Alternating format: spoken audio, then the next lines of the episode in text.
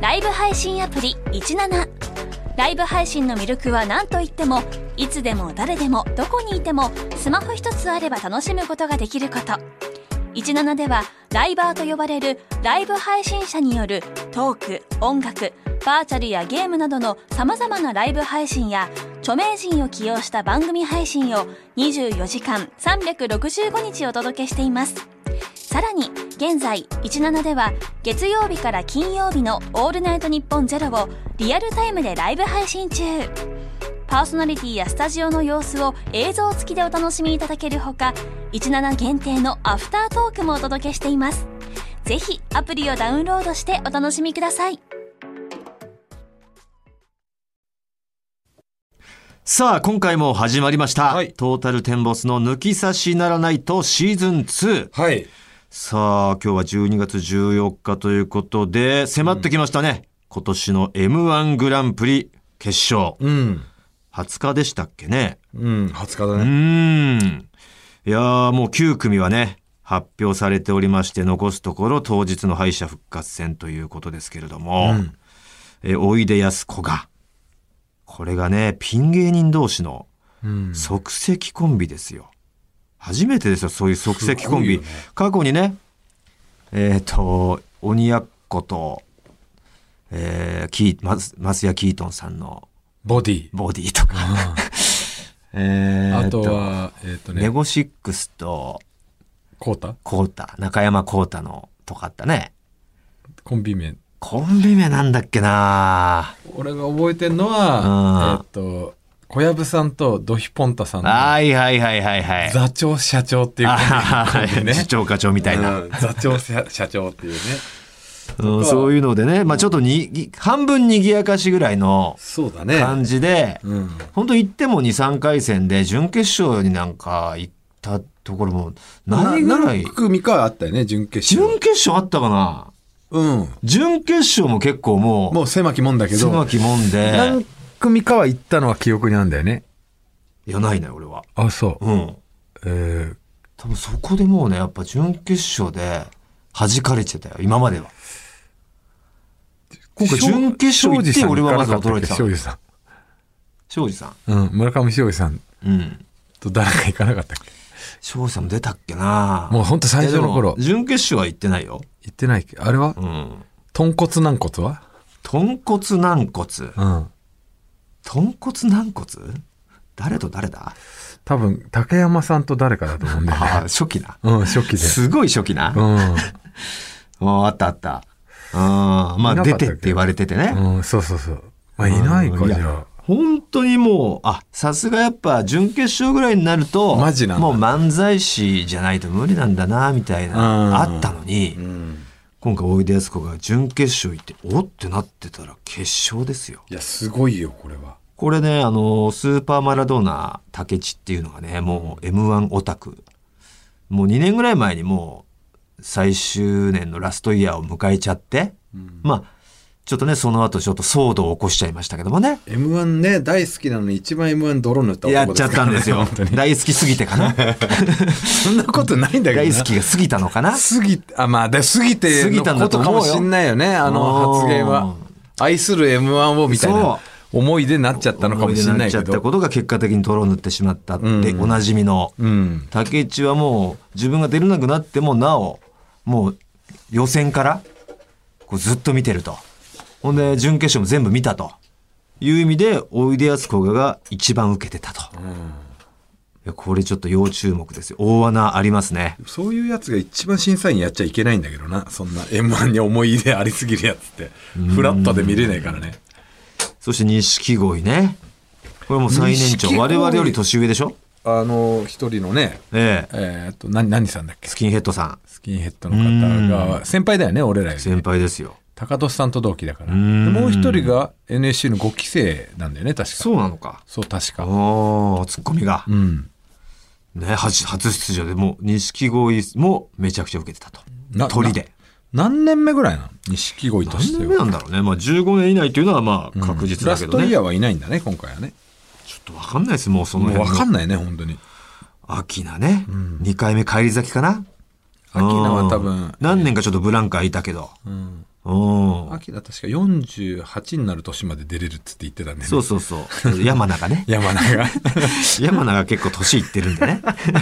年いってて、組み直しで、まあ、トリオやってて、うんね、一人のちょっと不祥事で、えー二人組になって秋名に変えてだから、うん僕45まで出れんですよ、みたいな。そうそうそうのは聞いたことあるけどね。いや、誰が応援するんだよ、ラストイヤー45歳、つって。15年もちょっと考えなきゃダメですよね。うんで、見取り図ね。 3年連続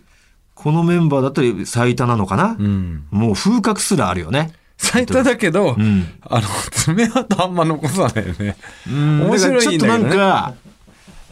変な話、ちょっと我々に似てるというか。似てる似てる、うん、見た目もちょっと似てるし、ね、 3回目でしょ俺たち2007年のラストイヤーが3回目で、うん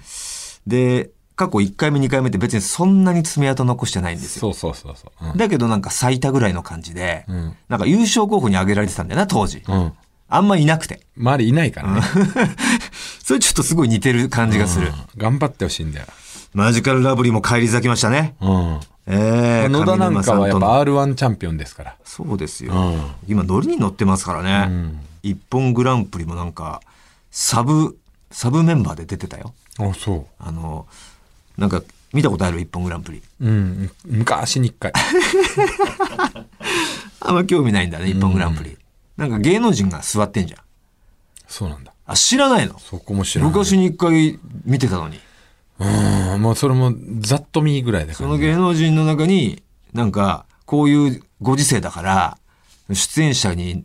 万が一何かあるとっていうことでスペアとして野田と花子の秋山も同じなんか組み込まれててうん何、かあったら行くみたいな スタンスでいたり、うん、ううんん、買われてはいるんだねだいぶ変われてますよだから候補なんじゃないかな、次の、うん、自制力のそしてまあゆ優勝候補なのかなニューヨークも。まあねあのキングオブコ連ンチャトンでで出てますし、うんキングオブコントの方でも準優活躍して勝。ねまあ本命でしょうね見取り図ニューヨークあたりがまあ、そうだね。うん本命対抗ぐらいになってんだろうね。そしてオズワルドね。オズワルドは期待してるね東京の星。う、うんん。東京ホテイソン。 2年連続だよねオズワルドはね、オズワルドも2年連続ですね、ニューヨークも。俺は去年の MVP はオズワルドだったって思うからねいや、そうでしょうね。もうあれオズワルドがあそこでこうちょっとミルクボーイの空気を変えたじゃないですか直後にねミルクボーイミルクボの直うん後がオズワルドで、そうなんですでそれでミルクボーイのあーってなんか色をススって出てってススってなんか調整して、んそこでペコパがバンみたいな感じでねそうだね。うん谷間になっちゃったけどね。谷間になったんだけど、あれがオズワルドが調整してなかったペコパは今ないと思うんだよね調整って何調整ってあの空気のね調整って何のミルクボーイのちょっとピンとこないんですよ。空調空気がさ空気のもう調整って圧倒的だったじゃんすごい空気だったじゃん、もうミルクボーイミルクももの一す色ごでしいょって一色になってやりづらいよ、本本来はね。そうそんな空気はでオズワもうでもオズワルドがネタ始まったぐらいの時もまだミルクボーイ余韻が残ってたんですよあったね。あった熱が。そうだけどああ本当面白かったなミルクボーイって思ってパッと見たら、あれこいつらも面白いじゃんみたいなねこう、こ違う、いきなりね。もう全く違うもので。ううんで、こっちも何この、全然違うけど。うん面白いな。面白いんだって、みたあいなれねだ例えばインディアンスだったら、うんうんやってるやってるいやしでもミルクボーイ面白かったねぐらいになっちゃうんですよ多分流れちゃってねうんああ、いや、そうか。だけどオズワルドがちょっとタイ空プ違うからね空気をこう元に戻したというか正常な空温度に戻していやでペコパがバーンと本当にね、オズワルドは。なんでしょう、その不利なんですけどね、笑いの種類としてはね。そうだね大爆笑っていうパターンじゃないから、この手がね、本当におぎやはぎさんからポイズンガールバンドの系譜で、なんかこう、面白いのに、大爆笑をこう、かっさらえないから、なんか優勝に値しないみたいな流れがああるから、オズワルドにちょっとこう、打破してほしいよ結ね。局去年4位ってことオズワルドオズワルドどんくらいだったんだろうね。最い終や、が4位は和牛ですよ。あ4位和牛かうん。5位、6位ぐらいにはいたよね。にいたよねうん。で、これも注目、東京ホテイソン。東京ホテイソンの記事を最近読んだんですよめちゃくちゃ面白かったって聞いてますよ。すごい悩んでたんだってねあのあのシステムでさああ、二人が、うんへーで記事出てたんだ。あのー出たての頃はさ、ブワーって話題になってたじうゃんん。でそのままの勢いで m 1いけたらいいんだけど、いけなくてさ、うん。でそっから結構暗黒の日々が続いて解散まで考えたって確かにね。ファー行けたけど、こう、行ききれなかったもんね。そうそうそうそうそうで、そのうちさ、こう、粗品の方が行っちゃったから、うんちょっとテイストが似てんだよ。似てるいや、なんとかなんとかっていうのはもう、なんとかなんとかみたいなね粗品の感じだから、ホテイソンの方が先やってたっぽいけど、なんか、これ粗品じゃんみたいに、塗り替えられちゃったんだよね。 あの時に一緒仕事をやったけど、すげえ悩悩んでたもんな。悩んでたもうやりづらいですよ、あれ、みたいな。うんそして最後、ウエストランド。ウエストランドもねあの「いいとも!」のレギュラーになってお「笑っていいとも!」当時当時あ、なってたっけなってましたよ最後のな方何のレギュラーなのその、えメンバーあの、何曜日メンバーメンバーですよねアルカンドピースと多分週替わりみたいな。うわーそうそう曜日のメンバー。曜日のメンバーになっててすごいね。でバーってうわ全然すげ覚えてないってなってたけどまあいいともも終わって確あかれにな67年ぐらい前ですよねその時すごくウエストランドは騒がれてたああ、騒がれてたな。三四郎とかと同時期ぐらいで三三四郎とウエストランドがすそうそうごそうくこう騒がれてそう。てその時期、その時期。で三四郎はもうこう、まあ、日の目を浴びてウエストランド別に浴びてはないわけじゃないんだけどその当時の勢いはなくなってましたよねいや、だから、でもそういうのをなんコツコツとこう研か、鑽をすごいこう、効果持てるよね。うん腐らずさ。うんうーん、なんかやってたんだろうね。腐らずっていうかまあ多分腐ったとも思うしいろいろ揉めたとも思うよそこだけどもう一回向き合ってやったんだろうっていうねそそれが腐らずってことうんよもう腐りきっちゃうやついるじゃん。まあいるねうん。これがすごいよ。そうそだねして返り咲いたっていう。返り咲いたじゃなくて、は初めてか。うんこれ楽しみな9組ですよね。他事務所もこれ3組もいますし、今回。大体1組2組でしたよ。うん東京ホテイソン、錦鯉、ウエストランドっていうね。それも全員別に優勝狙えるぐらいの。こいつらはねえだろうっていうのないもんね。いや本当にねどこが優勝してもマジおかしこくないれは面白いよ。だからこい審つら査ねえ員なにっていうよって本当に変わっちゃうよね。あの年によってはこいつらさすがに優勝がないなっていうところあるじゃんある。だけど今回なマいジんだでよ全員優勝の可能性ああるるんですよ。だから一番面白い大会になるんじゃないかな。うん、これは。逆にだから本命がいないっていうねそして敗者復活から来るのも間違いなく面白いから。敗者復活はさでめぼしいとかペコパがいるしペコパが、まあ、なんだ、実力、人気も兼ね備えてるよね。うんまあ、ダークホースというか、俺は密かに金属バットああなるほど、あたりが来ると、俺は面白いなと思うけど、どうなのかな本当に出来次第だよね。俺はまあやっぱもう仲のいい大宅が来てほしいよね、たくがな、もうずっと面白いんだけど、こう、やっぱなんかこう、一羽がね、うん敗者復活で来てどうなのかなっていうのもあんだよな敗者復活来たらすげえかか大か宅かっみちゃたっいなてタイプは敗者復活は向いてないんだ出よ。ないんだよね多分ねかかっちゃもっうて最初から決勝行かないとう、大宅みたいなタイプは。かかっちゃってさなんか全然爪痕残せねえで終わっちゃうんだったら俺かはかってもないと思うんだよ、あいつら、こうなんか。あーあそうんまり、なんかかかってるのかもしれないけどさ、うんそのまあ見せないやってやるぜみたいなのは見えないタイプじゃん。うんで見えないのが逆に鼻についちゃういや、なんかね、逆にね、見えやいいのにちょっさと見せた方がいい。何何できるぶってんだよみたいなちょっとスマートに見えちゃうんだそねう。何すかしてんだよってもうちょっと熱い二人思い出せよっていや、ほんと熱いやつなの。熱いんだけどさあんま見えてこないんだよねうん。だからまあ、俺が二人いるみたいな感じそよう。そう、うん、あのコンビ双子だからねあれ双子だから。うん、お前みたいな感じそね熱いのにそう表に出出さないんだよあんう。まそうなんだよ。すげえわかるよ。だからあいつだからら。敗者復活なんか俺が2人みたいなコンビがいいんだよねいや、おそらくな。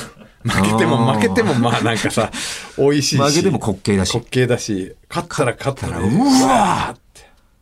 うれやーってなるもんな。出せあいつあんだけやっぱ吠えまてたあ、のにそう、みたいなコンビに一人お前みたいなタイプ必要なのよ。うん。お前とか瀬下とか。うんああいうあやんつ。だけ生きがってたのにこいつ出 せって嫌いなやつは思うしさうん。好きなやつはいけいけってなるじゃん面白いんですよ。そういうやついた方が。人間味があるやつがそうね。だねいやー、これ楽しみですよ。審査員は変わらずということかな。松本さん、巨人師匠、上沼さん、志らく師匠、礼二さん、花輪、トミうんーの7人。いい審査大員で吉すね先生が去年ぐらいから抜けちゃったのか。あそうだね辞退しちゃったのかな。ああ。いやいい審査員だいや、本当ね、幅広く、師匠から、我々の年代までね、うん漫才を見る目が確かな人が揃ってますからね。あれなんか審査員やってなかったっけ何がですまかだこの後俺うん俺はや、あ、あの、大阪のね、ん大阪の若手のなんか、コンテストものはちょちょいちょいやってます よ。巨人師匠と横並びで審査員やってるよね大阪のね、読売の。 えー面白い審査員若手からしたら審査員の先生なんですよ面白いんですよ、あれ、本当に。みんな面白いからね。うん。偉そうになんか全然言ってませんし。うんいやすごいんだよねそこがうなんか俺絶対偉そうに言うもんなんでだよ。やっぱ審査員って偉いなんで偉そうに言っちゃ偉うんだよい偉いって思うからさ 俺偉そうに上から言いたくなっ誰ちゃうが言ってんだよ、なっちまえは、それ。うん、でもその場に行ったら俺やっぱ言うんだよね。俺偉いぞっていう。俺、こうした方がいいよ。うん、みたいな。だだからすぐさ、外されたじゃん、哲夫さ んとか。M1 も。あやってたな偉そうに言うから。うん。やってたな、そういえば、やってたでし哲ょ夫さんな。うん。偉そうに言ってボこれケとか。外されたっていうことになるのかこれどうは。わかんない けど。わかんないでけもど。断るような人じゃないもんう。なん でってことは外されたと考えるの が妥当だな。妥当だだろだ誰も誰しもがあれ西田だろって思ったんだと思うよ、まあうんな。西田出せっていうでもまあ、あの二人は別に両方二人で考えまあてるそうかだらよ、ね。うん。別にどっち出てもいいんだいいけんど、だけど、でも西田さんのどっちかさ、西田さんだろって。うん。聞き思たっいちゃよったねよ。ね。偏りがすごい。でもやっぱ公爵はすごいじゃん。公爵すごいけど、ちょっとあ理のにかなったこと言わしたら、やっぱ西田さんより饒舌だからさ。だけどちょっ哲と、夫さんの方がちょっと、あの、言い過ぎる節があ るじゃんうん。だから、思えて伝えっちゃってた。んだ。うん、一番入れなきゃダメな人だけどな。本当は一初番期。の M1 を支えたうん。功労者なんだから。そうなんだよ。前期 M1 のね、だから、最後を優勝して飾って。だから、レイジさん、花輪、トミーね、この3組いて、んまあ、レイジさんは初代王者。初代王者。っていうのでね、入ってていいとして、絶対笑い飯が花輪かトミーのどっちかにいないといけないんだよね。あのでトミーは優勝してるからいいとして、花輪は優勝してない から、花輪のところは哲夫さんでいなきゃおかしいな。うおかしいな、うんん。だって10年で1回も M1 落ちたことない人よ。そで、最後チャンピオンよ。う。だけど、ABC は、哲夫さんを外して、花輪を選びな。そうそうそこは哲夫さんも考えないといけないところだよね。なんで俺らやないねんっていうね。うん。ぶ。何か理由がやっぱね、ななんかあるんあでるしょようね。テレビ側の人にやっぱあるから。うん。これしゃあないよ。まあ一応花輪はね、この漫才協会会長っていうのもあるんだけど。ちょっとこれ予想しときますか、ちょっと我々で。こんなもう、ただの予想でしかないから、うんうん。まあ本当に当たっても別に何もすごくないんだけど、んただの予想でしかないから。うん。一回ちょっと、それぞれ出しておきます優勝、この、もしかしたら3組、ファイナル3組、一組でいいんじゃない優勝だけうん。東京ホテイソン。他事務所、ん来るうん。はあ、行ったね。うん。テイソン。おおまあまあ、ハマったら強いんじゃん。強いと思うよ。まわかんない。だから、あ、ハマんなかったらもうおしまいだけど、しまいいだやでよ。も俺って多分最終は行く色は濃厚だよね。うん。ただ、まあ、言ってもやっぱりあのパターンだからさ、どうかな。ぶっちゃけ、俺、本当にネタも見てないし、うん。どの組もね。見てないのに、うんで、だ、竹何地の、絡み竹もない地の情ホテイソン報な、んだ竹地情報で、うん。一番受けてたのが、おいでやすこがってうん。言ってて、で、次が、あホテイソンって、まあ、錦鯉かな。錦鯉って言ってて、うん、で、ホテイソンがめちゃくちゃ面白かったっつって言ってたんだよ言ね。ってたうんで、ホテイソン俺も見て面白いなと思うし、あれ、あの形だったのって聞いたら、あの形が進化してますって言って、うんで、進化の仕方が、本当にとんでもない進化してないと決勝は来れてないと思うんだよね。うん。そういうことを計算して、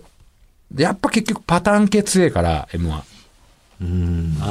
だから、ホテイソンかな。俺はね、ニューヨーク行っちゃおうかな。ニューヨーク。やっぱ多岐にわたるからね。ニューヨークの漫才は。まあ、ホテイソンと真逆よ。真逆だね。いろんなことやって、全部というかもうほとんど面白いよ。うん。でそのタイプで言うと、ニューヨーク、アキナ、同じ感じかな。うん。でも、アキナは、俺は物足りないんですよ。ちょっとまた、うん穏やかな、だ穏やかだ優。しい笑いだから、俺はやっぱ、どうしてもちょっと毒っ気というかね、エッジ、うん、大好きだから。見取り図は見取り図もいいんだけど、ニューヨークの方が出来がいいんじゃねえかなっていう今年のネタに関して、俺2回戦までしか見てないんだけど。うん。見取り図も好きなんだよな好きなんだけど。いやだから俳優ってハマんねえんだよな面白いんだけうど。わでも行最今年くらいは最終決戦はあるかもねっ。てほしいんだよ。去年なんかすげえ面白かったんだけどさ、全然ハマんねえんだだかよ。ら、点が低いんだよ。ハマったらでかいのはホテイソンとかマジカルラブリーとか、か。この辺ですよ。おいでやすこがは、ドカーン一発いっていくかもしんないけど優勝はないのかなっていうね。錦鯉は錦鯉なんかあるんじゃないわかんねえ俺俺ちょっとちょっとわかんねえんだよ錦鯉あんま見て見たことないというかうん今まで見てたネタは今年のネタは正直見てないからうん何とも言えないし今まで見てた今までネ見てたタネタは、はまあ m 1優勝するネタではないちょっと二郎さんよぎるよね。ツッコミ。ああボソボソとねうん。お前もうやめとけよ、そのまうんうんま。は何やってんだよ。ちみつさんねうん。うんよぎるよぎるよぎるんだよね。じゃあ藤田君が東京という僕はニューヨークにしておきましょうか、はいもうこれただの予想ですからね、ネタも見てないし、うんこれ何とも言えませんさあということでた楽しみにしましょうね、はいはいはいこれは6日後ですか、我々もやりますよね、確かね。あちょっと携わったお仕事がありますかちょっらと告知しますそれ。何をやるの俺ちょっとよく読んでないんですけどえーねっ、とね、うんあのーパブリックビューイング的なやつなんですよ。おパブリックビューイングえーっ、と敗者復活会場いや、その会場はね、全く全然違う会場。敗者復活会場でもなくでもなくて、うんえーっと、あもうパブリックビューイングの会場があんのお客様を入れてそう、えーっとね、えーそういう会場があって、うんえー俺らと一緒に見ましょうよっていうビこッとグスクリーンが設置されたバーチャル会場で、お M1 グランプリをライブ視聴しながら、ううん我々のねネタの感想や独自の解説、トークなどを展開していくと。白だから、お客さんはその場にいないのよ。はいはいバーチャルで。あバーチャルでうん。だから俺らは俺ら二人きりで、その、あの、何、そのバーチャル会場みたいなうんとこに行ってだと思うんだよね。二人で、べえー俺らには別会場のグリーンバックスタジオで、えーモニター観戦。二人で見て二人でああだこうだ言うあだあけだこうだ言う。うん今のこの状況じゃんまあ今のこの会、この状況に映像と、あと、あたかもそこに自分がいるような感 じで、お客さんも、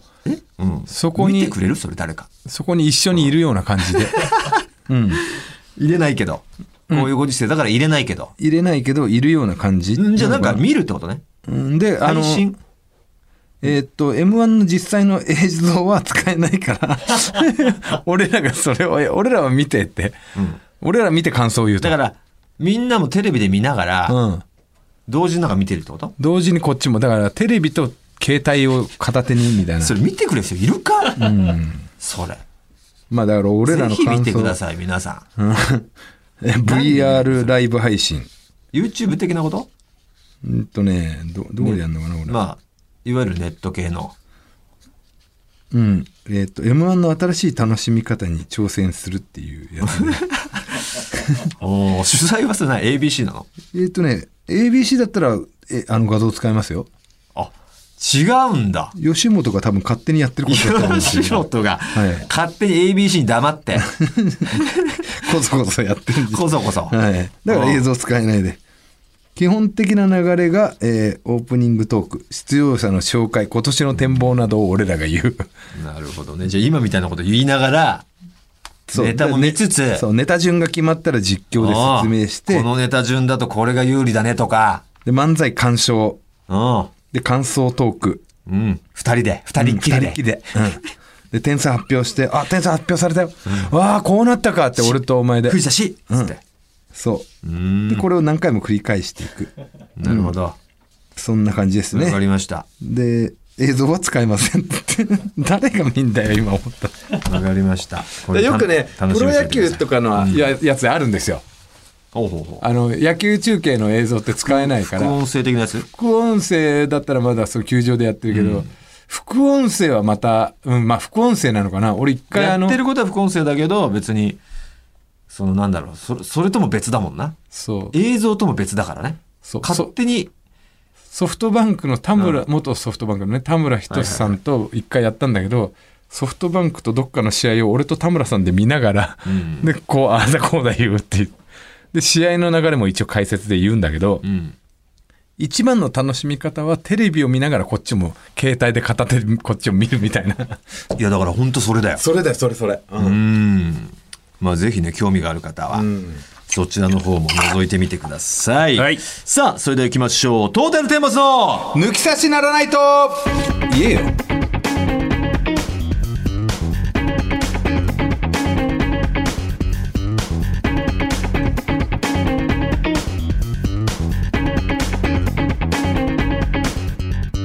トータルテンボス大村智弘で藤す田健介です今回はスペシャルウィークということで、この番組にスペシャルなゲストが登場いたします。Amazon プライムビデオで配信されていたバチェロレッテジャパンに出演していたスギちゃんこと画家の杉田洋平さんがいらっしゃいます。いや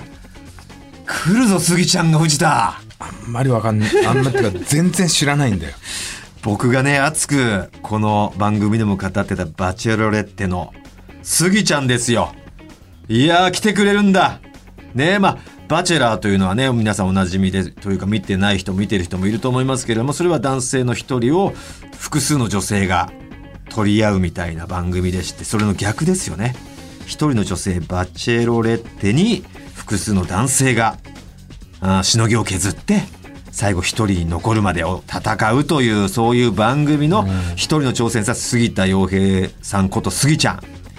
結前構話しいいキャラなんですよ前話してた、あの沖縄でも長袖の人沖縄でも長袖の美容男子じゃありませんあ違うんだはいあの方はすぐにあのも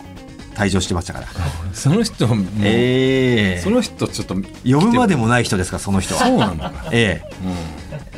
まあ結構いいとこまで残ってる人ですからねあ杉ちまだゃん終わってないんだあもう終わってますよあ終わってますけどそのネタバレ的なことはねなるほどね言えないよということで、はいはい17人の男性のうちの1人のスギちゃんが来てくれてます楽しみにしておいてください今回も最後までお楽しみください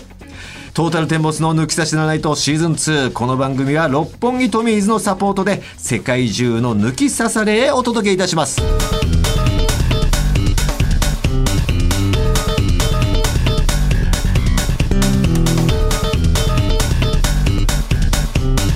トータルテンボスの抜き差しならないとさあいつも僕たちしかいないこのスタジオに今回ゲストが来てくれております紹介しましょう画家の杉田洋平さんですあ、杉ちゃんはじめましてあの、はじめまして。はじめましてあのえ画家の杉田洋平と申します。もう肩書えきっと画家なんだね杉ちゃんはうん、一応、そういう、はい。す肩書きごないんでですすけねどね。画家としてもうんうんなんでしょう言ったらええまあババチェロレッテに出る前とかもええ画家として結構もうええせまあ変な話こう生活ができるぐらいなええ画家さんだったんですかなんか知る人ぞ知るというか、あーの、あの細々と、へえ 続けてたんですけどね。だから心打ち抜かれてる人のみぞ知るみたいなあーそういうことですか顧客はいるようだ顧客がいない。 いや、あの、いいる。いたんだはいいるとバチェロレット前からいると思ってるんですけどね、自い分でやはね思ってるだけか個展開いたりとかああ、そうですね。あの、国内と国外と両方とも。やってたねえあの、すごそうなんですよ、ね。確かにそのね「バチェロレッテ」のうん劇中でも劇中というかまあそのえね配信中でもうんうんね絵描いてねうまいのよどういうどの手の画家さんなんですかあのどの手ジャジャンルあゴッホわあわけわか んないけわかんなくないよゴッホは。あゴッホじゃないわけわかんないのどっちですかまあ、ピカソとかは、ね、あピカソうんそっちだ抽象だけど、わけわかんないゴピカッソホはさあう、んいろんなパターンあああるじゃんの綺麗なのも描ける人描だけよねるし、まあまあまあ、崩したのもでき崩るししたも描けるしっていう意味で、すごいんですよ。もうこの感じからもうアーティスト肌すごいでしょ。普通のいい人なんですよむちゃく多ち分芸人でスギちゃんと多分波長が合うの、スピードワゴンの小沢さんだよ ゃあそんな感じなの小沢さんだったらなんか合いそうだよね。ごめんなさい多分ねちょっと遅いんでちょっと全然多分ラジオ向きじゃないんですけどちょっと変に合わせないでくださいこれは、なんかこうねでスギもちゃんのはい会った感じの雰囲気優しどうい感じの雰囲気優しそうで優しそうでしょあのよしさんの感じがするんだよあねあ、カ顔ウカウのね。顔のうんヨシさんも確かにアーアーティスト肌だアーティストか肌ら、でヨシさんも合うとあ思う。のや柔らかいじゃないのすごくヨシさんをさらに柔らかくした感じだと思って。カウカウ大好きカウカウさん大好きですかよしさんっぽいよねお笑い結構好きなんですかお笑い、まあ、マニアほどじゃないんですけど、その年末の大イベントっていうかあ、のそれこそ本当にずっとあの見て、ね、本当になんか媚び売ってるみたいで嫌なんですけどあの、全然全然 全然ええあの好きでなんか制作の BGM とかで、えはいえあそ あ、うねなるほど。えあもうの、なが、ながらでね、やれるような、音声だけ入れの。てんだ。そうですねなんかそうなんですか。 m 嬉しい1です m 1の分析するラジオとかそういうのを見ながらなんか絵描いて制は作意欲が湧くみたいな。ちょっとリラックスできるっていうかい。いいなあそういうのにも使っていただいてんだね。嬉しいねう。ん。いやまあね、この藤田君みたいにバチェロレッテジャパン見てない人ってね、えーこのリスナーの方でも多いと思うんで。そうですねまあ簡単にす、今のところ誰やねんじゃないですか、多分。まあそういう人にとっては。高青年な画家さんが来たっていう感じだけじゃないですか、今のところね。ろ。はい。だからもう簡単ですけれども、ちょっとプロフィールを紹介させてもらいますとね、はい1983年10月28日、三重県の津市ですね。178センチ B 型。趣味は釣りとミニ四駆と。ミニ四駆。過去に第17回岡本太郎現代美術賞特別賞、第2回損保ジャパン美術賞などを受賞されているっていう画家でも正真正銘画家でした。ね、そんな杉ちゃんがバチェロレッテジャパンに参加して、えーまあ我々は、私なんかがちょっとね、ハマりまして、本当にだから、これはあれですか、あの、どっかの事務所に入ってる方とか、あの、あるじゃないですか。はいはい。タレントさんとかも参加できるわけじゃないですかそう。いう人だってもちろんいいるますよね。だと思いますよ俳優さんとかえーねも。ちろんもちろん。スギちゃんはもう画家さんで。そういう意味では本当、ノン事務所ですかそういう。全く事務所なくじゃあもう本当一般応募。あもう完全にもう一緒あ一緒で最初からあの一般で。一般であのたまたまネットかなんかでこええう見て、ええオーディションの、お行ってみようかなって。いやあのちょっとなんか思うところあってちょっと出そうかなってバチェラーってのは見てたんですかはいあのふわっとはいふわーっと見てたぐらいで、お今度女性版あるんだ。あそうですそうですえ出えてみたいなってなったんだ。そうなんですようん行動力だけはすごいっすよね。なんかなんなんですふわかっねとしてるからさ、まあ、 いや、ふわっとして引っます込み思案な感じするでしょ。うん。あ、だから、そうだね。自分で参加するような感覚、感じの人ではない。ではないでしょ、はい見た感じも、接してみた感じも。はい。あの、マイルド。すげえ行動力あんのよ。あ、そう。あ、でも、最初はでもね、もじもじしてましたよね。うん一番最初の、あもうどうして17人全員揃ってる段階で、もう、なんていうのかな、もうみんなが、俺が俺がって。僕と時間ください。うんじゃあその次僕お願いしますよ、みたいな、もう、すごいんですよ。そんな中、もう一人ね、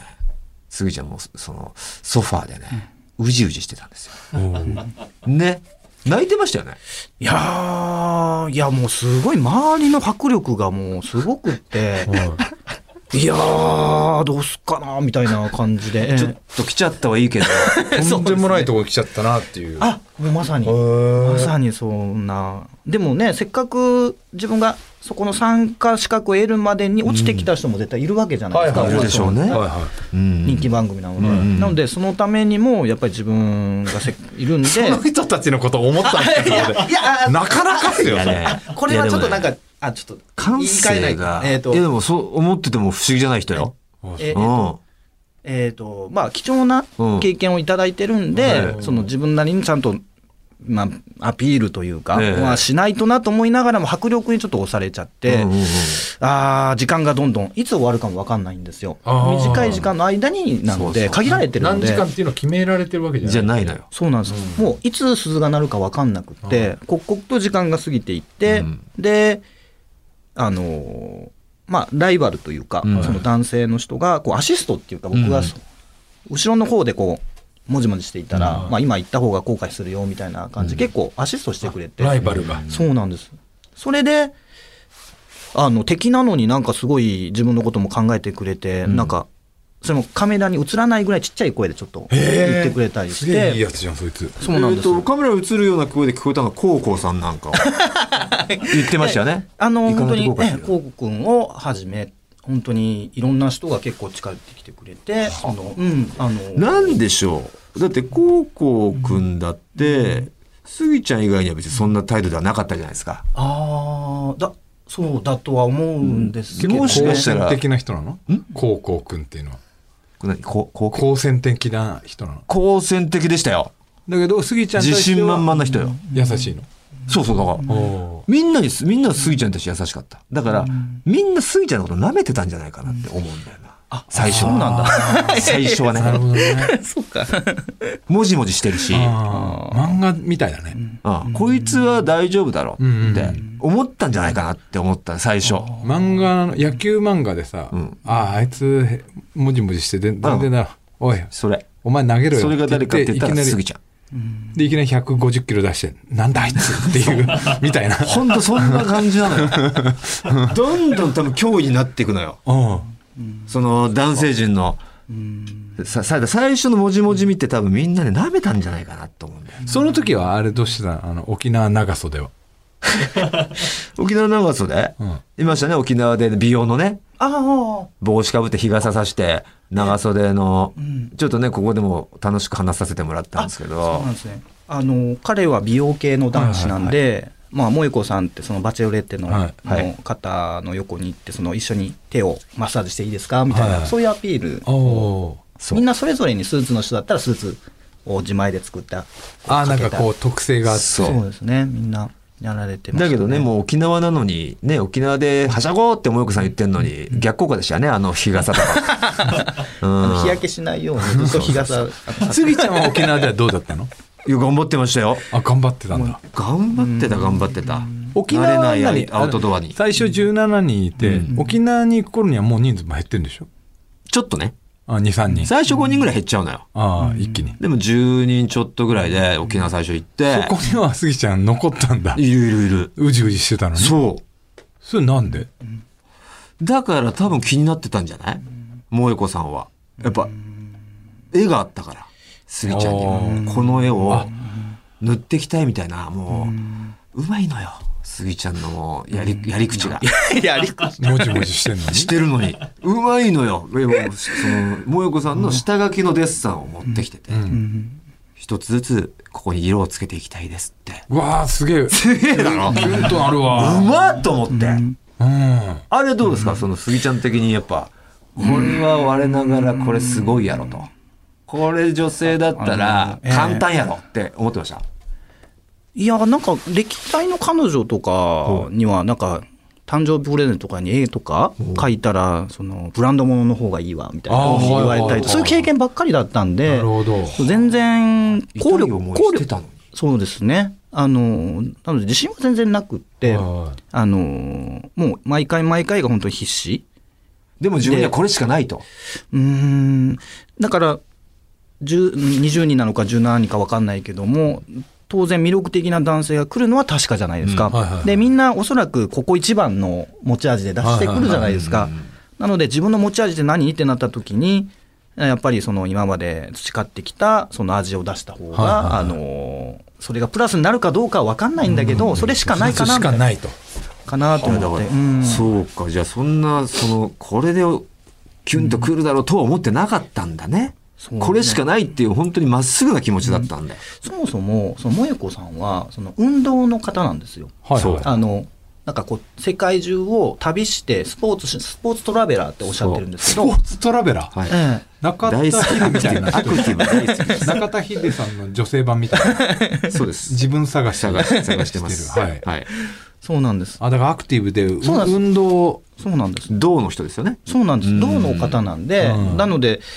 絵がまさか自分の絵が好みかどうかもわからないじゃないですか、うんそもそも絵が好きかどうかもそんなにわかんないから、だからもう合わなかったらそれまでじゃないですまか、あそうですね。運動好きな人が運動してる男子のことを好きな可能性の方が重々考えられるし、そうなんですええってっていうね、文化系のこそと、うなんですまあどっちかですよね、やっぱでもそう逆に運動はな私すいるからないない方もんをに惹かれるか、同じ。あ私とはないはなるか、うんどっちかなんだけど、でもスギちゃん自身も銅は本来ね苦手なはずなのに、そっちも頑張んのよ。ねめちゃくちゃ頑張ってましたよね、あの体力たあのすごい、いいとこでしたっけあの、ねななにそのた体力測定測定み たいな測定じゃないけどこうすごいしごかれるシーンがあるのよ。ななんなのそれ仕事腕立て伏せと か。なんか萌子さんのこうよく知ってる男性が来てね急にね、弟さんが来ら弟れててさんという立場に弟立ち位置弟さんはこうパーソナルトレーナーをずっとされてるほうほうほ方うでその萌子さん自身も体を動かすのがすごいあの好きな方なので、はいはいみんなで体を動かしましょうっていう提提案で、はいみんなであれは何キャンプっていうのかなこうなんか運動セットで音楽と一緒にこう体ブーを、トキャンプ的なものビリーズブーブトートキャンプと思って、うんうん、が始まったの萌子ズキャンプが始まったのよ、うんそうなんです。で当然僕の周りの人っていうのは本当に屈強なはい背も高くって、まあ、ジムの社長やってたりとか、はあの普段から体鍛えてる方がたまたま多かったんでそうまあ、自分はどっちかというとそれと逆な感じだったイんンドアなで感じであのついていくのに必死みたいな、はいうん、なので途中で折れないように頑張るみたいな、はいそれだけですよね僕は無理だってなるじゃん、うんなんないですよね頑張ってね汗だくになってやってんですよ、脱水症状になっちゃってその後インタビューちょっと受けれなくなっちゃっ てそんな裏話もそうなんですよ。やっぱそれ頑張ったのはやっぱ本当に萌子さんが好きで、うーんそう萌子さんはそういうのを見てるの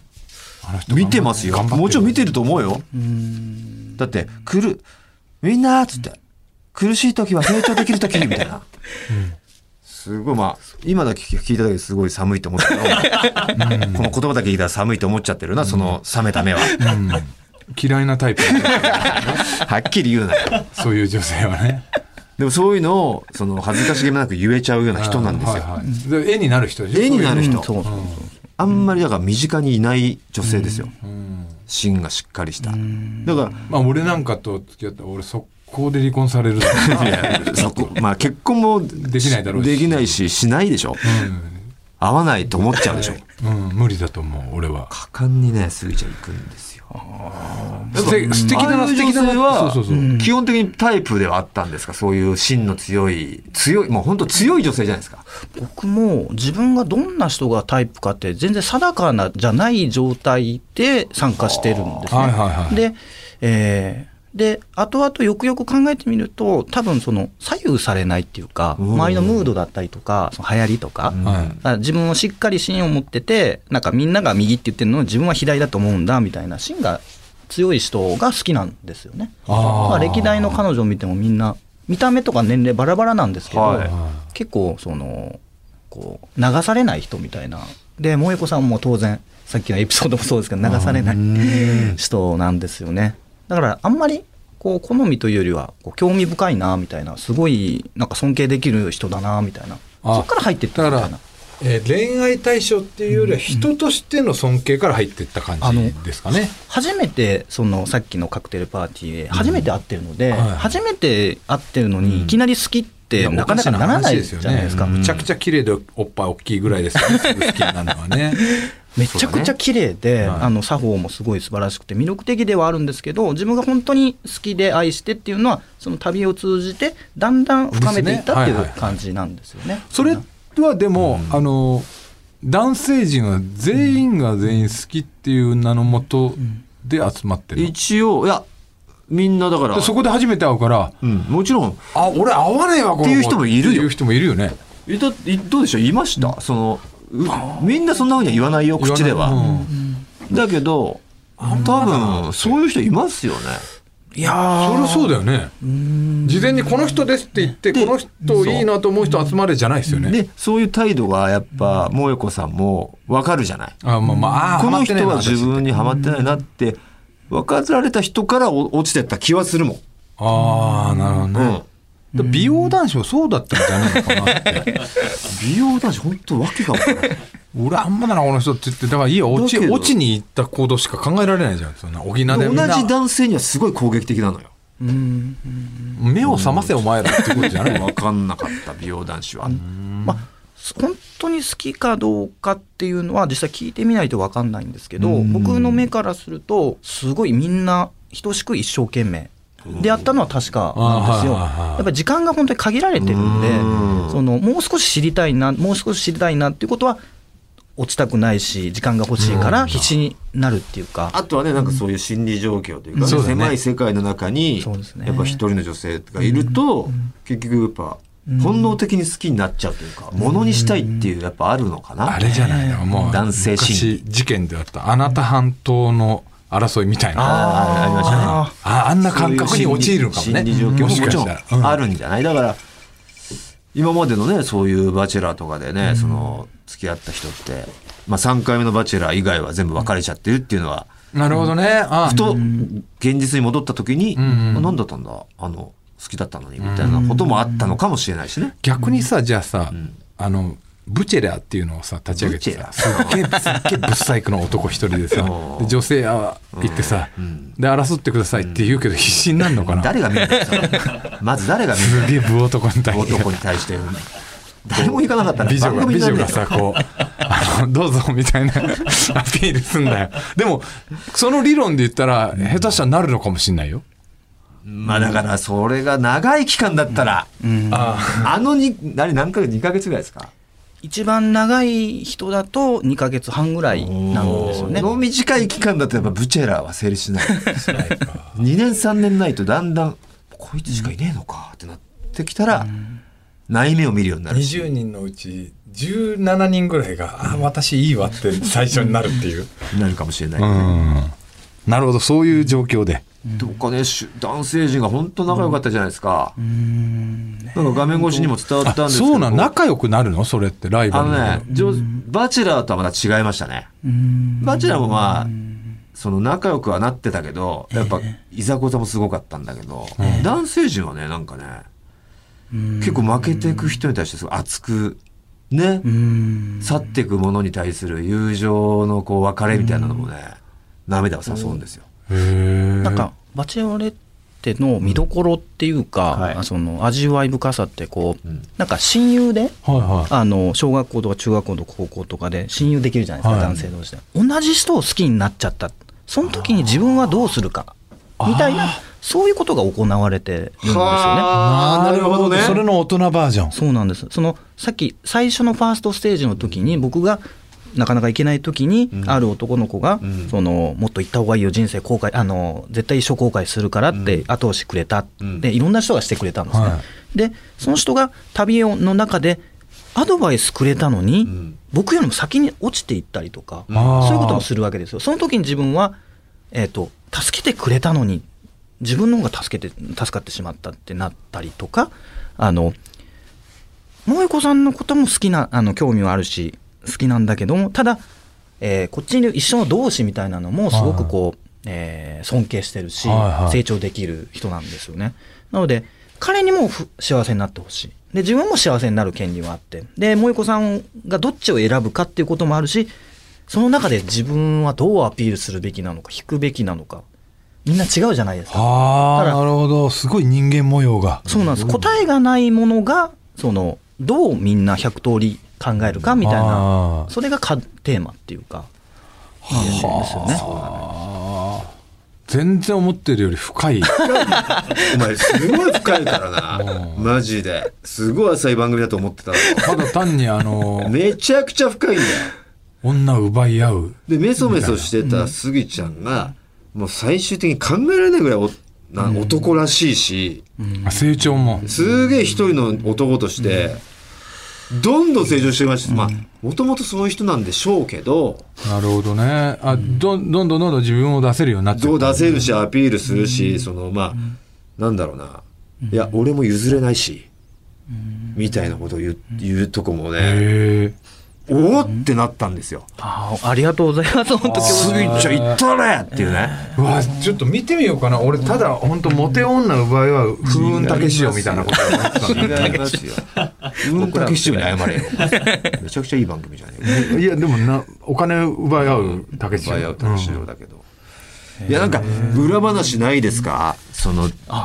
男性陣との裏話とかに2ヶ月半はい一番長くてね長くてその間はどうしてんのもうずーっとそこにいんのいいろんな場所で沖縄行って次が台湾でしたっけ、はい、台湾台湾行ってとか、また東京戻って横浜、その時間ずっと拘束されてるってことそうよあのーあらゆる欲望をこう 制限される協定選手だと思ってますでもうパンパンですよ清掃は それは抜けるでしょ別に清掃清掃パンパン 抜いちゃダメなの抜き差もしう無抜き差声し無声だらけ毎毎朝それは別にいいじゃんトイレぐらい行かせてもらえるんだからそれは抜かしてもらえよそれはそれぐらいいいだろ別にえそれで、であじゃあその間はもう帰れないんだ帰れないですよもちろんだからしゅ会社も行けないんだよねあうるなん程です度そういうのは、だから分かんない区切れ区切れあるじゃないですかその台湾バージョンから東京戻ってくるとか、沖縄から台湾に行く区切れには一回なんかちょっとこうあるんですか、家に一回帰れたり、えっ、ともう一回いうちに帰るというのはなしでなしでもうもうそもうの完全にうんは萌子さんの情報もわからないんですね会って喋った情報しかわからないあでじゃあもうそのホテルとかの間にはもういなくなっちゃってうんで横のつながりももうないんですかそのホテルはないんですよねあ隣あのにあのそうです、ね、仲間の人あとちょっと飲み行こうかみたいなああそういうフランクなのはなくあなてなんかちょっと管理された上で何人かで食事行ったりとかそれはあるんですけど、できるんだええあの、うん今でもそのつるんだりしてます仲間っていうかそのあー一緒にいたかっあのなんか一定期間ははいちょっと会えなかったりとか、はい萌子さんもそうなんですけど、はいその連絡取れなかったりとかするんで、まだその範疇なので、んあまだで会えその期間が終わったらいもういいですよってそうですいうふうねになったらえ連絡が取れるようになるあの一定期間を超えたら、えーとまあ、次のスあのシーズンが始まったりとかするのはいではいはいえーとまあ連絡を取れるようになったりとかはあるんですけど、あのはい、しばらくはちょっと一応こう、じゃあ僕はまあ見てないですけどこう撮りたいなっていう人いるんですか、ああもうみんなとあ僕個人ではみんなと取りたいなとは思いますけどねそれぞれやっぱり尊敬してるし個人的にはあれじゃないですかあのほらえっ、と料理人 のああ道場えー誰がサブロが出てんだよ早いなやっぱりすぐ敗退だろう分からんよお前六三郎の最後まで残るかもしんない飯作ってる うまいですねっつって胃袋で掴むしかねえだろ掴まれましたって専属料理人するしかねえだろお前結婚相手じゃなくているんだその料理人いるんですよいいねいい柔和な人でねあスギちゃんと合ってる感じの杉ちゃんと一番多分仲良かったような見えましたけどねそうなんですだから自分が結果的に長く残れた、その報報われたというか時間を頂戴できる立場ではあったんですけど長く入れたんですけど、そのなったのはやっぱりこの光らせてくれた人たちがいるんですよね、はいはいはいその仲間仲間たちと表いう現のはね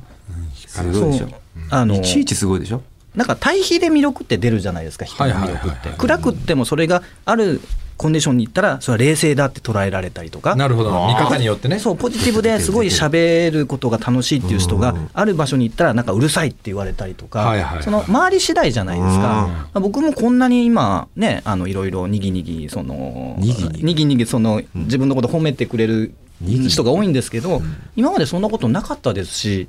あの本当にコンディション褒次め第てくれる単位にぎにぎご めんなさいにぎにぎやかにってことがいやこれ杉ちゃん語録なんだ なんて言ったらいいかもうね独特なのよにぎにぎすごいあれですよね感受性が豊かで言葉がすごいボキャブラリーがあるだから萌子さんの言葉をねすごい褒めるんだけど、いや俺スギちゃんのは例えるなんだフレーズがめちゃくちゃね一つ一つが繊細だし、ね名言めっちゃ出てましたよね。うんうれもうでも自分ではなんかこうこういう言葉をもともと書いててそれを披露したろっていうことではななくいんてだ結出ちゃう局んだ。結局萌子さんって本当にコントコントロールの効かないし予想できないリアクションを取るんですよ本当ほにうなのでまさかっていう質問が来るんですよおーなのでもう自用分の用意してない用意もう用意してない素を問われちゃうんですよですごい見抜かれちゃうので嘘ついたり取り繕ったりするとなのでもう取り繕わずに普段から考えてる言葉を出すほかないんですよ自然とでそしたらああいう言葉が生まれてきたっていうことなので素なんですよあれってたまたなんかま何でしたっけこう恋とはあの一言でしたっけあなたって恋とはあの台湾で書いたやつって恋だっけ恋でしたっけテーマあありがとうございます本当に愛 はいあの愛について愛について何ですか、はい一言あなただったら愛とは愛とは愛とはで人のために生きること萌子さんみたいなとかまあまあじゃあそそれですかあなたははい人のために生きることとはいうん言ってあげてくださいあもうすみません挙手ですあのあのえっ、と花びらっていうのを花び答らえですよ答えたんですよねええ花びらもうそのい意味はーああのーやっぱもやこさんも意味が分かんなくって、えそうっとそうどういうことどうっいうてこ聞かとれてですよねではい僕はあの不意に出た言葉だったんで自分もジェスチャーであたまたま上に木がこうやってあったんですけど、はい木の落ち葉が落ちるじゃないですかって言って落ち葉をこう、こっち行って右に行って左に行ってこうやってすくおうとしても風でふわーって行ったり右に行ったら左にふわーって行ったりして、はで諦めたらヒューポンっておこう急にね急入にったりなったりするじゃないですか、そんな感じです、だから花びらですって言ったら、はあって感動してくれて、はいで、あ確かにって、その掴もうとしたら壊れちゃったりもするもんね、みたいな、そんな感じで会話が生まれたあっていうそこでね、多分これグッとね、掴んだんだと思うんだよね。あの辺でしょ、多分。でも手、手、手応えは過ぎちゃわないかもしれないけどうー。ん、うんそうですね。いつ過ぎちゃんはもう、バラ、もらえないで終わるんだろう、待ちだったもん。だあそうけど、もう、ぐいぐいもらっちゃうから。うーんでも、花びらだよ。ん何その人、んお前の人の、人のためにな、なんだっけ。人のために生きるうんすごい普通。それもね、それもでも花びらだって結局時間経ったら花ってしちゃうよいや、そうよ。その通りそういうもの、儚いものっていうことをあ表現してんの儚いもよ、の恋って。自分の思い通りにならないっていう。うん。ね、本当すごいんですよ、だから。でもね、あの、手を、手を繋ごうとしてね、断れるシーンとかは可愛かったです あそね。うなのいや、なんか、手どっちかつなぎというとです、か奥手の方なんではいはいはい、こう、ああいう、その恋愛サバイバルって、ちょっとぐいぐい、行った方がいいのかなっていう、ねはい、思うじゃないですか。で、周りもみんな、こう、ぐいぐい行く人なんで、だから、ちょっとグリップしたいなと思って、はい橋の上を歩いグリッて、ググ リグリップって、あそ の、手をつなぐグリップっていういやいや、あの、いや、なんか、いや、今のはちょっとダメだな。 今のはすいません。ちょっと気気持ち悪い。自分で気持ち悪いな。なんだろうなと思って、杉ちゃんなりに焦ったのかなでグリップしたかったグリップしたかったんだろうね。ジュリップはしてないけうどわー失敗したな、お前今。はジュリップなんで急にジュリップかけジュリッてるんだプよジュリップしてもらいたいからなんでいきなり萌子さんに橋の上でジュリップジュリップしてもらえるんだよ、お前。手も繋げねえのに。その前に手を手繋いでいいですかあ、やだ、みたいな。そう、もう、ばっさり断られ て、橋の上だったんですよ。はいで、橋の上で、萌子さんもぴょんぴょんぴょんぴょんってなって、で、僕の方がなんか、橋の上だから揺れるから怖いから、手つなぎましょうっていう導入だったんですけど、はいそれ断られて、萌子さんが大丈夫だよって、ぴょんぴょんぴょんぴょんぴょんって言って、揺れて、僕がおじいちゃんみたいな、なんかこう、橋の方向持って、自分が怖かっただもうけ。自分が怖かっただけみたいな、もうもてや、はい。そしたらえっ、と萌子さんから「嫌だ」って そうそうそうねって言われてましたね。ああいうのもね、面白いんですよ、見てて。可愛いんですよ。全然もう、いやー嬉しいなうんでもどうなんですか今でも思いはあるんですかああ、もうでも、あれですかね。うん切れましたまあその離れててもはい。その萌子さんっていう人がその元気にね、はい今幸せそうに生きてるわけじゃないですかんでそれがもうすごい素敵なことだなわけですよ。ほね、でなんか愛真実の愛って何なのかっていうその片鱗をつかめた気がするんですよね実ら実りはしなかったけどあこんな感じかなって一人の女女性を本気で好きになることで、はいその付き合うことにはならなかった結婚することにならなかったけど愛ってこんな感じかもしれないなっていうのはすごくつかめた気がするのでなのですごい満足度も高いですよね。なんだろうねあの親権を奪われた親が子供に思う気持ちみたいなもんなのか う。まあ、離れてて なでもあいつは元気でいて元く気れでるいだてけくでれ、 うん、いいよも、いいって いう。本当不可能分かんない、うん、あに近いのかな。あいや、でもその境地はなかなか立てないですけどね。人はやっぱ欲深いものだから。うんましてや他人でしかも同世代の女性にそう思えるのはすごいよねすごいと思うな、早くなんかいい人見つかってほしいっすねでもスギちゃん単体スギちゃんがじゃあ今度バチェラーでやってほしいスギちゃんバテラースギちゃんバチェラなかなか冒険要素だねそうなの渡せる選べんのかなスギちゃんバチェラー、バラーーバラーがちょっとねもう申し訳な4い日ぐらいかかりそうだ一一回一回で選ぶ時の間にかかりそうめっちゃ1年ぐらいかかりそうスギちゃんのその後を追った番組とかいや見ただいけけどどねあのバチェロレッテによって多分相当株というか人気は上がったんじゃないかなどうすか反響実実感ありますかやっぱりこのあの、まあ、こういう見た目なんで、はいなんか、外出て、なんか指さされ、顔刺されたりっていうのはもう一回もないななしで、 それは全然ないんですけど、あの、でもなんか、こうインスタとかで言ったら最初、ろ5000人ぐらいしかいなかったんですけど、はいそれが今10万。すげえな10万1000人ぐらいになってるんですうかわね、今ね10万5千人ぐらい増えたってことでしょ、 3週間ぐらいそれぐらいに、はい、なったんへですよーね。でうんいるんですか中には私お付き合いしたいんでちょっとこう、あのい会ってもらえもまうせんかそれはみたいな DM で来まくって会いまくってますよ多分スギちゃんやりまくってますよ多分スギちゃんそんな人だったんだ、全然否定しねえじゃん否定してくれよいや、嬉しいです。なんか、こうでいうもありますよやっぱこうあのああお会いしてくれませんかみたいなあるでしょあだかそれら婚姻届届いたりとか、えーあの急にえー そうそうでも婚姻届届いて嬉しいんだけどなんか送った日見たらなんかえっ、と最初の回ですよ10月のだから8だったかな最はい初だから1から8え4話まで一期放送だったじゃないですか、はいはいはいそれ終わった直後ぐらいに送ってるんですよだから僕落ちると思ってたのみたいな そうか最初からみたいな結果を見てねだからその人を見の隣を見てじゃなくてとりあえずもう落ちるだろうし でもよ、まあその第4話までのスギちゃんを見てたならそう落ちるだろうと思っても仕方ないよ。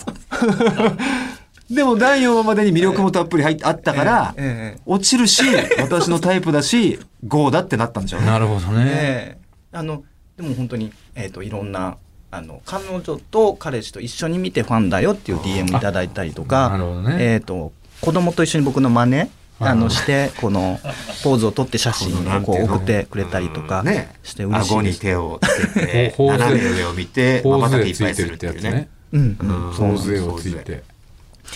そうなんです嬉しいですね本当、うん、いや、ご両親も素敵ですしね。ねえ本当にくしくもなんか似てる感じがするんですよね恥ずかしいんですけどねあ、奥さん、あの、あのお母さん、お父さんそと。うなんかて天然という似かてましたね。ほんわかした感じで、あそうですねじゃあやっぱりえご両親の育て方が良かめっちたゃんでくしょうねちゃもううなずける感じでしたあらこういうご両親からだとやっぱこういう感じのねいいそうですね本当に人を傷つけたことありますいやー、いや、多分無数にはあると思うんですけどね、本当に無意識にでもね、やっぱりあると思うんで。うかなーん。罵声あげたことありますわ声が、その大きい声が出せなく って、 根本的な喉の問題藤田健介と杉田祐平ってのは真逆だからだからもう俺は傷つけて生きてるからね人を罵声できてきたもん な罵声で生きてきてる惰ク性みレたいに言うなームクレームでなクレームクレーム罵声人を傷つけてのし上がってきたんですからはいいやこういう人もいるんですよねだからすげえ面白かったですよちょっと見てみようかなと思いいやます見た方がいいよこういう人とねなりを嬉しいななんか今後の杉ちゃんのなんかあるんですか活動というかバーンと報告できることがあればいいんですけどね、なんか、ちょっとなかなか、ああはいまあ言えることで言うと、えええっと YouTube チャンネルを、ええあの始めて、はいあのスギちゃんのカラフル日記っていうやつを始めて、はいどういっあたの内容なんですかそれかわいいあのタイトルかわいいなんかカラフルにあの、まあ、画家なのはで、いはいあのアートにまつわることなんですけど、なんか昔こんな有名な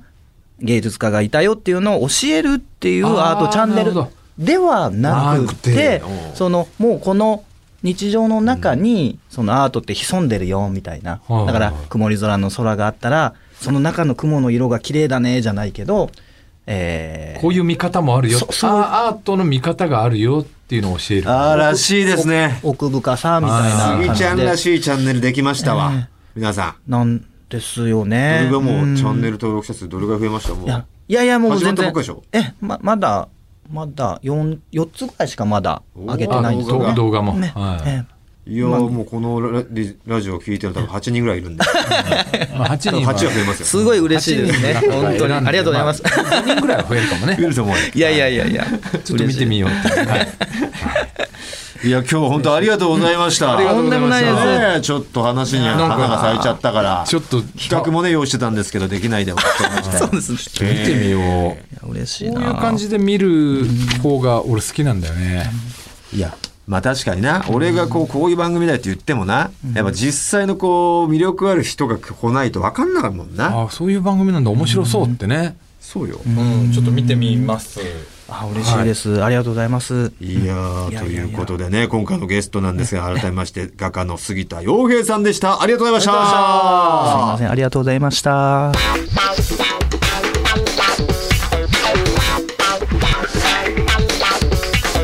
トータルテンボスの、抜き差しならないとトータルテンボスの抜き差しならないとシーズン2。この番組は株式会社ウルトラチャンスのサポートで世界中の抜き差されへお届けしました。さあ今回もエンディングの時間エンディングテーマまたリスナーからですよ、こちらね初めましておとちろと申しますと、シーズン1から約10年くらいポッドキャストで聞き戦で毎週楽しんでおりました今回エンディングテーマ募集そして単独ライブ出囃子募集ということで初めて筆を取らせていただきました毎週ポッドキャストで聞きながら全国ツアー宇都宮公演にも2回参戦したことがあります、現在の妻と付き合う前のデートで柳生ツアーおう付き合ってからいきなりミックスベジタブル去年3月に入籍、現在の我々の夫婦があるのもトータルテンボスのお二方がいたからと言っても過言ではありませんありがとうございます柳生ツアーのスタバのネタが一番面白かったです私たちは栃木在住と東京在住のメンバー3人でビデオの内山というバンドを組んでおりますまだに2回しかライブをしたことがない駆け出しのパンクバンドですが今回エンディングテーマ募集ということで僭越ながら応募させていただきましたエンドロールという歌詞から歌い出すのでマッチすると思いますよろしくお願いいたしますと、なんかかっこいい感じでねね、これも使えるんじゃないでしょうか、ねちょっと忘れらんねえよみたいなねあ感じのね多いですねうんでまだ夫婦になってからツアーはだから今年中止になっちゃったからないってことですねそういうことですそうねいうことですねまた来年ね来年できたらいいですよね、い、やありがとうございありがまとすうございますこちらこはれい使わせてもらいましょうよ、ねさあ引き続きねこの番組のエンディングテーマ流してほしい音楽募集しております過去に採用された方でも送ってくださいそれに合わせて我々が12月26日土曜日に行うライブ香り立つ国で、えーそちらのライブでも使ってもいいよと著作権フリーの音楽お待ちしておりますリスナーのあなたあなたの曲を出囃子で使わせてもらう予定ですのでよろしくお願いしますはいさてここで我々からのお知らせは、えー12月26日の「香り立つ国」ですね、えー17時半からかな、え2時間ライブとなっておりますんで後半は寿司ボーイズとの、えーライブもありますんでお楽しみくださいさあということで今週はここまでですね各コーナーへのメールは抜き差しならないとの公式ツイッターをご覧ください、えーお相手はトータルテンボス大村智広と藤田健介でした。また来週さようならさよなら。 「